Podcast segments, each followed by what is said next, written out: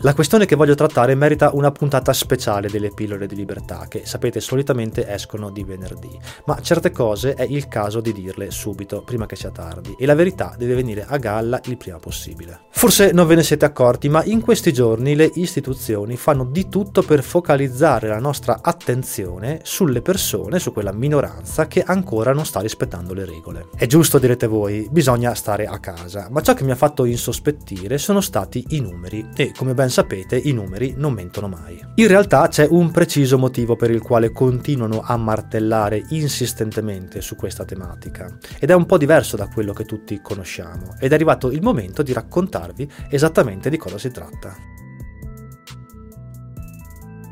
Ogni giorno in televisione assistiamo al triste ripetersi del solito copione. Prima fanno la conta dei morti e poi passano alle raccomandazioni, ricordandoci che dobbiamo stare tutti quanti chiusi in casa. Ormai ci siamo abituati e non mi stancherò mai di ripeterlo, è fondamentale adesso rimanere tutti quanti chiusi in casa, perché questa è la nostra ultima chance. Però c'è qualcosa che non torna. Se mettiamo il naso fuori dalla finestra vedremo solo strade deserte. La stragrande maggioranza della popolazione popolazione è chiusa in casa e in giro rimangono solo pochissimi irresponsabili. Però in tv raccontano una storia diversa, continuano a dire che c'è in giro un sacco di gente, solo che questa affermazione è smentita dai numeri ufficiali che sono stati diffusi dal Viminale, vi lascio il link qui sotto in descrizione. Qualche giorno fa il Viminale ha raccontato di aver fatto circa un milione di controlli a tappeto in tutta Italia e di aver scovato più o meno 40.000 persone irregolari. Ora, 40.000 sembra un numero molto elevato, ma in proporzione è soltanto il 4% del totale.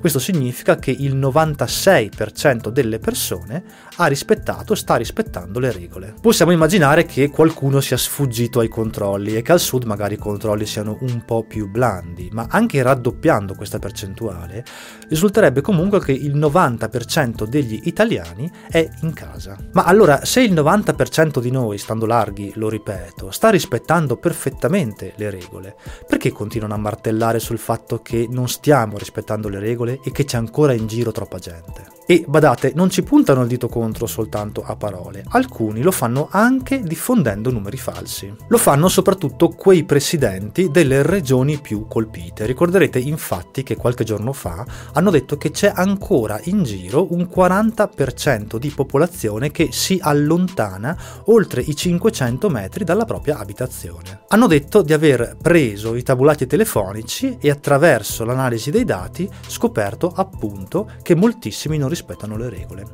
Peccato che a livello europeo, per via di svariate normative sulla privacy, non sia possibile sapere nomi e cognomi di queste persone. E quindi in quel 40% sono comprese le persone che vanno a lavorare, un 35% dei lavoratori, dei dipendenti, degli impiegati stanno ancora lavorando e tutti coloro che ad esempio hanno il negozietto di alimentari più lontano di 500 metri dalla propria abitazione. Lo ripeto, non possono sapere nome e cognome di chi si tratta. Le compagnie telefoniche possono fornire alle istituzioni soltanto dati aggregati, altrimenti a livello europeo vengono violate svariate norme.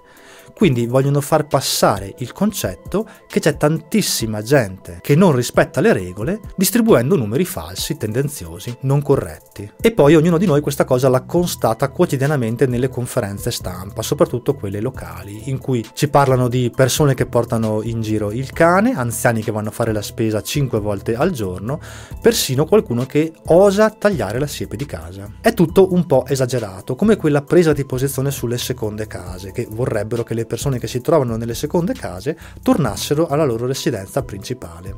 Ma quale differenza mai farà una persona che sta chiusa in casa qui o là? L'importante è che rimanga chiusa in casa. Però continuano a martellare su queste questioni e vanno avanti, chiudono i parchi, chiudono le ciclabili, dicono che non ci si può allontanare troppo dalla propria abitazione e aumentano le multe fino addirittura a 5.000 euro in alcune regioni. Non vi sembra strano che ci sia troppa attenzione a quel 4% di incivili che fanno ancora due due passi in barba alle regole, quando fino a ieri il 35% degli occupati stava ancora lavorando. Tra l'altro, quest'ultimi finivano per ammassarsi in metropolitana o sugli autobus perché hanno tagliato il numero dei mezzi di trasporto disponibili quotidianamente. Chi rischia di più di far aumentare il contagio? Un vecchietto che passeggia, un ragazzo che porta il cane da solo o chi sta ancora lavorando e pensa che per non contagiarsi basti una mascherina di garza e una distanza di un metro dall'altro? Bene, il motivo di questa strana presa di posizione da parte delle istituzioni è estremamente semplice da spiegare. Stanno cercando di fare in modo che tutti quanti, tutti quanti noi, io, tu che mi stai guardando, il tuo vicino di casa, si concentrino soltanto uno sull'altro. Vogliono che mentre siamo tutti chiusi in casa a non fare niente, ci concentriamo morbosamente, in modo ossessivo, sugli altri, sulle persone che ci passano sotto il balcone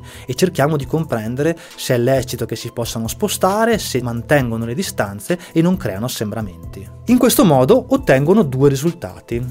Il primo è che fanno passare velatamente l'idea che l'aumento dei contagi, e quindi della triste conta dei morti giornaliera, è da ricercarsi in quei pochi incivili che ancora non rispettano le regole. In questo modo riescono a farci dimenticare un fatto semplicissimo, ovvero che fino al 10 di marzo, pochissimi giorni fa, eravamo ancora tutti in giro liberamente a contagiarci perché il governo, le istituzioni non avevano imposto restrizioni. Il virus, lo sapete, ha un periodo di incubazione che arriva fino addirittura a 14 giorni e quindi tutti i morti che ci sono ora e questa crescita che stiamo vivendo dipende da quello che che abbiamo fatto una decina di giorni fa, quando eravamo ancora liberi di circolare. Da quel giorno, anche se poi tutti siamo rimasti a casa, abbiamo continuato a contagiare le persone con cui viviamo, quelle con cui lavoriamo, per quante precauzioni abbiamo preso, oppure le cassiere del supermercato. La prima grande verità, quella di cui non vogliono che si parli, è che ora muoiono tutte queste persone semplicemente perché hanno tardato a chiudere tutto. I virologi già dal primo di gennaio dicevano che era necessario necessario mettere in quarantena tutti coloro che arrivavano in Italia,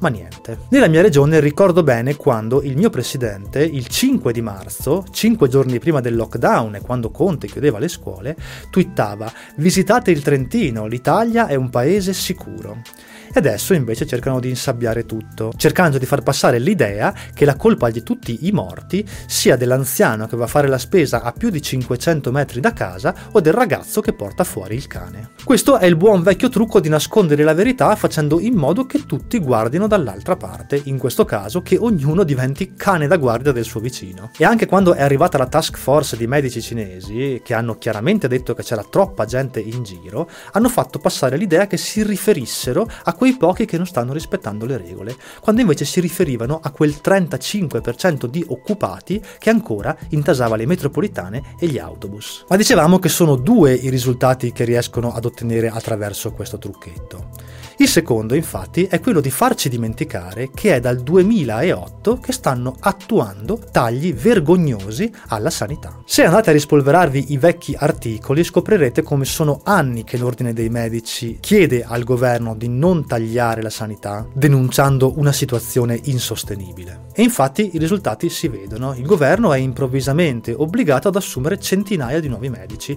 alcuni dei quali sono improvvisati e vengono letteralmente mandati ad ammalarsi all'interno di strutture dove non ci sono più nemmeno abbastanza camici e mascherine. Intanto però, sempre nel tentativo di nascondere lo sporco sotto il tappeto, sentiamo qualcuno che ci racconta che ci rubano i respiratori, che arriva gente con le valigie piene di soldi e si porta via i nostri respiratori. Ma quali valigie piene di soldi? Semplicemente se sei la Francia o la Germania e stai vivendo una crisi di questa portata e hai dei respiratori, te li tieni stretti. Sapete cosa? Bisognava pensarci prima, non tagliare per anni la sanità e adesso inventarsi che ci rubano i macchinari indispensabili. All'inizio di questa crisi in Italia avevamo 5.400 posti letto di terapia intensiva. Questo significa uno ogni 11.000 abitanti. E poi ci lamentiamo che i nostri ospedali sono al collasso. È tutto questo schifo che cercano di tenerci nascosto. Vogliono che ci guardiamo in cagnesco l'un l'altro in modo che non puntiamo il dito verso i veri responsabili e questi la passino liscia. Fino ad oggi non abbiamo sentito nessuno facente parte delle istituzioni chiedere scusa, dire scusate, abbiamo sottovalutato la situazione, abbiamo tagliato la sanità per anni, non abbiamo ascoltato i virologi. Questo è ciò che sta accadendo e prima di concludere vorrei fare un'ultima precisazione. Certo che la situazione è difficile e certo che nessuno era preparato e non ha alcun senso fare polemica. E non faccio questo video per fare polemica. Voglio però fare in modo che le persone smettano di odiarsi l'un l'altra per colpe che non hanno. Prendiamo il nostro bel ditino da inquisitore della domenica e puntiamolo verso i veri responsabili di questo massacro. I nostri politici sono dei bravissimi illusionisti, sanno benissimo come scrollarsi di dosso le responsabilità. E questo, fino a quando non mi chiudono il canale, io continuerò a denunciarlo.